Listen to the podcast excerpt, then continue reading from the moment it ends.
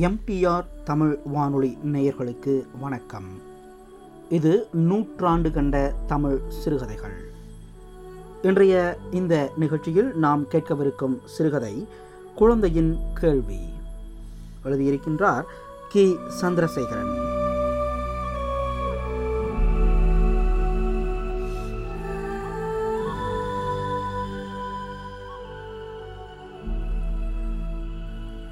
ஆயிரத்தி தொள்ளாயிரத்தி நாற்பதுகளில் இவர் கதைகளை எழுதியுள்ளார். கலைமகள் கல்கி ஆனந்த விகடன் போன்ற இதழ்களில் இவரது கதைகள் வெளிவந்துள்ளன. நடுத்தர வர்க்கத்தின் மன உணர்வுகளை இவரது கதைகள் வெளிப்படுத்துகின்றன. அலையன்ஸ் பதிப்பகம் சிறுகதைகளை தொகுத்து மூன்று தொகுதிகளாக கதை கோவை என்னும் பெயரில் வெளியிட்டுள்ளது. அத்தொகுப்பில் சந்திரசேகரன் கதை இடம்பெற்றுள்ளது. பத்திரிகை துறை சார்ந்து கதைகளை எழுதும் மரபு அன்று உருவாகியிருந்தது. அந்த மரபில் எழுதியவர்களில் இவரும் ஒருவர். இப்பொழுது கேட்கலாம் குழந்தையின் கேள்வி சிறுகதை.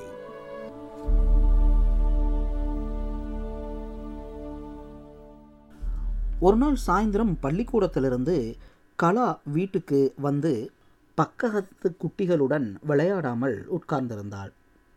அதை கண்ட அவள் பாட்டி ஏண்டியம்மா நீ விளையாடாம உட்கார்ந்துருக்க? அவள்லாம் உன்னை சேர்த்துக்கலையா? என்று கேட்டாள். இல்லை பாட்டி நான் தான் விளையாட போகல. ராஜம் என்னை வெறுமனே அளவிடுறான். தீபாவளிக்கு அவள் அப்பா பத்து ரூபாய்க்கு பட்டாசு வாங்கி தர போகிறாளாம் நம்ம ஆற்றுல எத்தனை ரூபாய்க்கு அப்பா வாங்குவான்னு கேட்குறா பாட்டி. அப்பா தான் கேட்டால் கோவிச்சுப்பாளே. ம் என்று தொண்டை அடைக்க அழ ஆரம்பித்தாள். அதற்காகவா அழுற போடி அசரே எத்தனை ரூபாய்க்கானா என்ன? உங்கள் ஆற்றுல எத்தனை பேருக்கு அந்த பட்டாசில் பங்கு?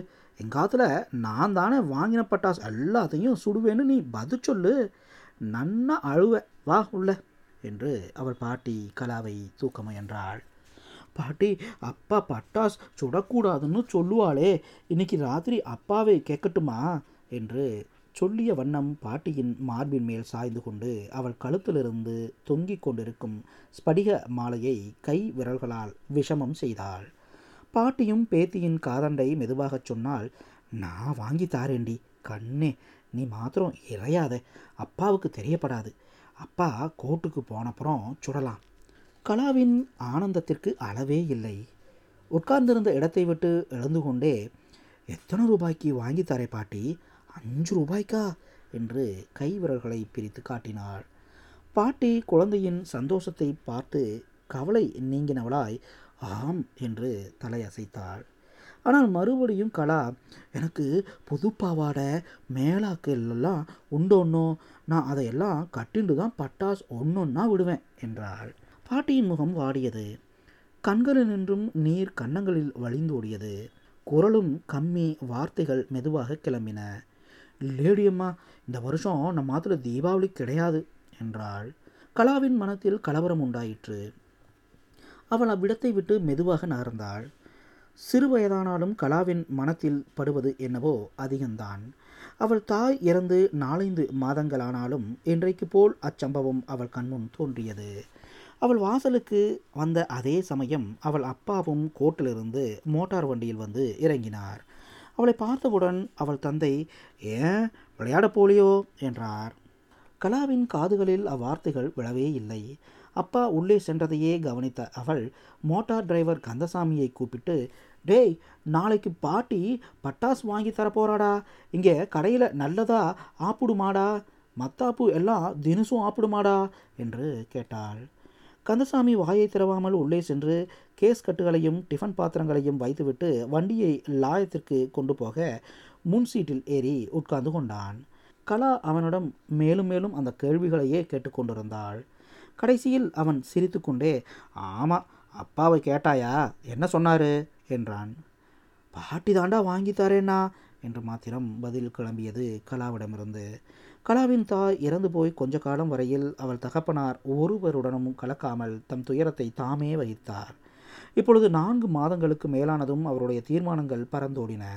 தாமே தன் ஒரே புதல்விக்கு தாயும் தகப்பனுமாய் நடந்து கொள்ள தீர்மானித்தவர் கொஞ்சம் கொஞ்சமாய் அமைதியை விட ஆரம்பித்தார். எப்பொழுதும் கடுகடுப்பும் மனத்தின் கவலையினால் எல்லோர் பேரிலும் எரிச்சலுமாய் மாறியது அவர் சுபாவம். அப்பாவின் கோபத்தை கண்ட கலாவும் பயத்தினால் பெட்டி பாம்பு போல் அடங்குவாள். தன் விசாலமான கண்களால் பிறரின் அனுதாபத்தை அவள் கொள்ளை கொள்வாள். அவள் பாட்டியும் இச்சிறு வயதில் எல்லாவற்றையும் அறியும் சக்தி வாய்ந்திருந்த அவளை காணும்போது மனம் கரைவாள். மறுநாள் கலாவின் சந்தோஷத்திற்கு கங்கு கரையே இல்லாமற் போயிற்று. எப்பொழுது அப்பா வீட்டை விட்டு கோர்ட்டுக்கு நகரப்போகிறார் என்று எண்ணமிட்டு கொண்டிருந்தாள். அவள் பாட்டி பூஜை சம்புடத்தில் வைத்திருந்த இரண்டு ரூபாயை ஒருவருக்கும் தெரியாமல் வேலைக்கார பையன் சீனிமிடம் கொடுத்து ஒரு ரூபாய்க்கு சீன வெடிகளையும் மற்றொரு ரூபாய்க்கு மத்தாப்பு வகையராக்களையும் வாங்கி வரும்படி கொடுத்து அனுப்பினாள்.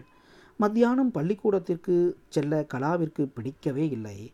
சீன வெடிக்கட்டுகள் வைக்கப்பட்ட அலமாரியின் மேல் ஏறி அவைகளை கணக்கு பார்ப்பதும் பாட்டி ஏன் ஊசி பட்டாஸ் வாங்கலை?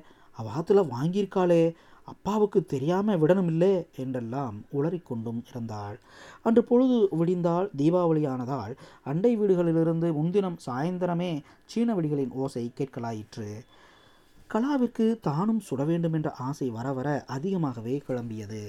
அவள் தகப்பனார் சாயங்காலம் கோட்டிலிருந்து வழக்கம் போல் வந்ததும் கலாவிற்கு தான் எவ்வளவோ ரகசியமாய் ஏற்பாடு செய்ததெல்லாம் மறந்து போய் அப்பா நான் ராத்திரி பட்டா சுட போகிறேன் என்று சொல்லிக்கொண்டே அவரை கையால் பற்றி இழுத்து சீன வெடிக்கட்டுகள் வைத்திருந்த அலமாரியை திறந்து காண்பித்தாள். ஒன்றும் பதில் உரைக்காமல் அவர் நிற்பதை பார்த்து கலாவின் மனதில் திகில் உண்டாயிற்று. அவர் முகம் சுளித்து இது யார் வேலை? என்று கர்ஜித்து நாற்புறமும் நோக்கினார். புடவையின் தலைப்பினுள் கையை விட்டுக்கொண்டு ஜபம் செய்து கொண்டிருந்த அவள் பாட்டி ஒன்றும் பதிலுரைக்காமல் இருப்பதை கண்ட அவர் அடே கந்தா இங்கே வா. இந்த பட்டாஸ் கட்டையெல்லாம் ஒன்று விடாமல் எடுத்து கடைக்காரனிடம் கொடுத்து விட்டு வா. அவன் வாங்க மாட்டேன் என்றால் குப்பை தொட்டியில் போடு. இங்கே அது கண்ணிலே படப்படாது என்று இடி இடித்தாற்போல் கோபித்தார். கலா நடுநடுங்கி போய் பாட்டிதான் அப்பா வாங்கி தந்தா என்றாள். பாட்டி கீட்டி அவள் ஓர் இரண்டாம் குழந்தை இந்தாத்தில். என்று அவர் சீறினார். கந்தசாமி உடனே அவ்வளவு பட்டாஸ் கட்டுகளையும் பொட்டலம் கட்டி தூக்கி கொண்டு வெளியே போனான். கலாவின் கண்களில் நின்றும் பிராவகம் போல் நீர் பெருகியது. அவள் பாட்டி தன் பிள்ளையின் குணத்தை கண்டு வியப்பும் துக்கமும் அடைந்தாள். அட பாவமே அந்த குழந்தை என்ன செய்யும்? நம் பாவத்திற்கு அதுவா ஆளாகும்? ஐயோ பாவம் தாயில்லா குழந்தையை இப்படியே அளவிடுறது? என்று முணுமுணுத்தாள். பாட்டியின் மடியில் கலா முகத்தை வைத்து தேய்த்து கொண்டே விம்மினாள்.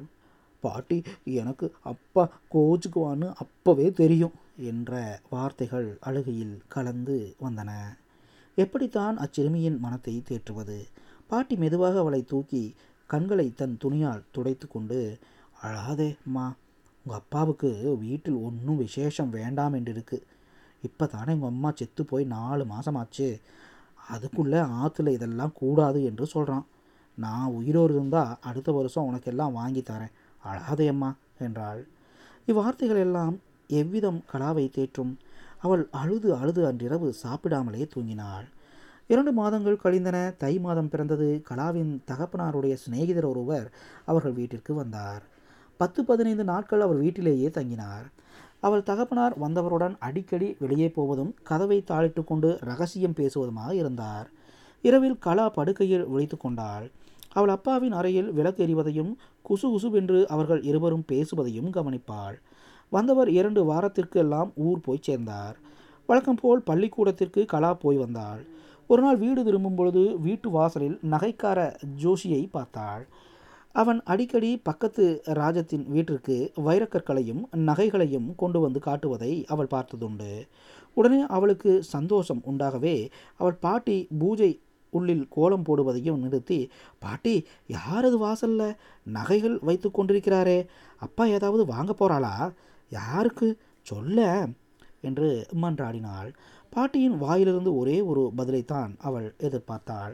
தன்னை தவிர இந்நகை நட்டு அணிந்து கொள்ள வேறொருவரும் தன் வீட்டில் இல்லாததால் தனக்குத்தான் நகை என்று ஊர்ஜிதமாக அறிய பாட்டியை பார்த்தாள். பாட்டி பதில் சொல்ல தாமதிக்கவே என்ன? சும்மா இருக்கே? உனக்கு ஒன்றும் தெரியலப்போ என்று கடிந்தாள். அவள் பாட்டி விசாரித்து சொல்கிறேன் என்று சொல்லி பெருமூச்செறிந்தாள். கலாவின் தந்தை அந்நகை வியாபாரியினிடத்தில் செய்த பேரத்தை ஒருவருடனும் கலக்காமலும் சம்பாசிக்காமலும் முடித்தார். கோடை விடுமுறை வந்தது அன்று வியாழக்கிழமை. கலாவின் தகப்பனார் ஊருக்கு எங்கேயோ போவதாக வீட்டில் எல்லோரும் பேசிக்கொண்டிருந்தார்கள் எந்த ஊருக்கு என்று மாத்திரம் ஒருவரும் அறியவில்லை. எல்லாம் வெகு ரகசியமாய் இருந்தது. கலா பாட்டியை கேட்டு அறிந்து கொள்ள சக்தியற்று சும்மா இருந்தாள். அடிக்கடி பாட்டி துயரத்தால் பெருமூச்செறிவதை கண்டு சந்தேகம் கொண்டாள். ராத்திரி எட்டு மணி அடித்ததும் அவள் தந்தை ரயிலுக்கு புறப்பட தயாரானார். வண்டியில் ஏறி கொள்ள போகும்பொழுது மாத்திரம் அவள் அப்பா பாட்டியுடன் ஏதோ மெதுவாக பேசியது அவளுக்கு தெரிந்தது. அப்பா வீட்டை விட்டு புறப்பட்டதும் அவள் ஒரே ஓட்டமாய் சென்று பாட்டியை கெட்டியாய் பிடித்து கொண்டு நீ ஏன் அழற பாட்டி? அப்பா ஏதாவது கோபிச்சுண்டாளா? என்றாள். நான் சாகப்படாதா? எனக்கு என்னத்திற்கு இந்த சிரமமெல்லாம்? என்று சொல்லி பாட்டி முகத்தை துணியால் மூடிக்கொண்டு வாய்விட்டு அழுதாள்.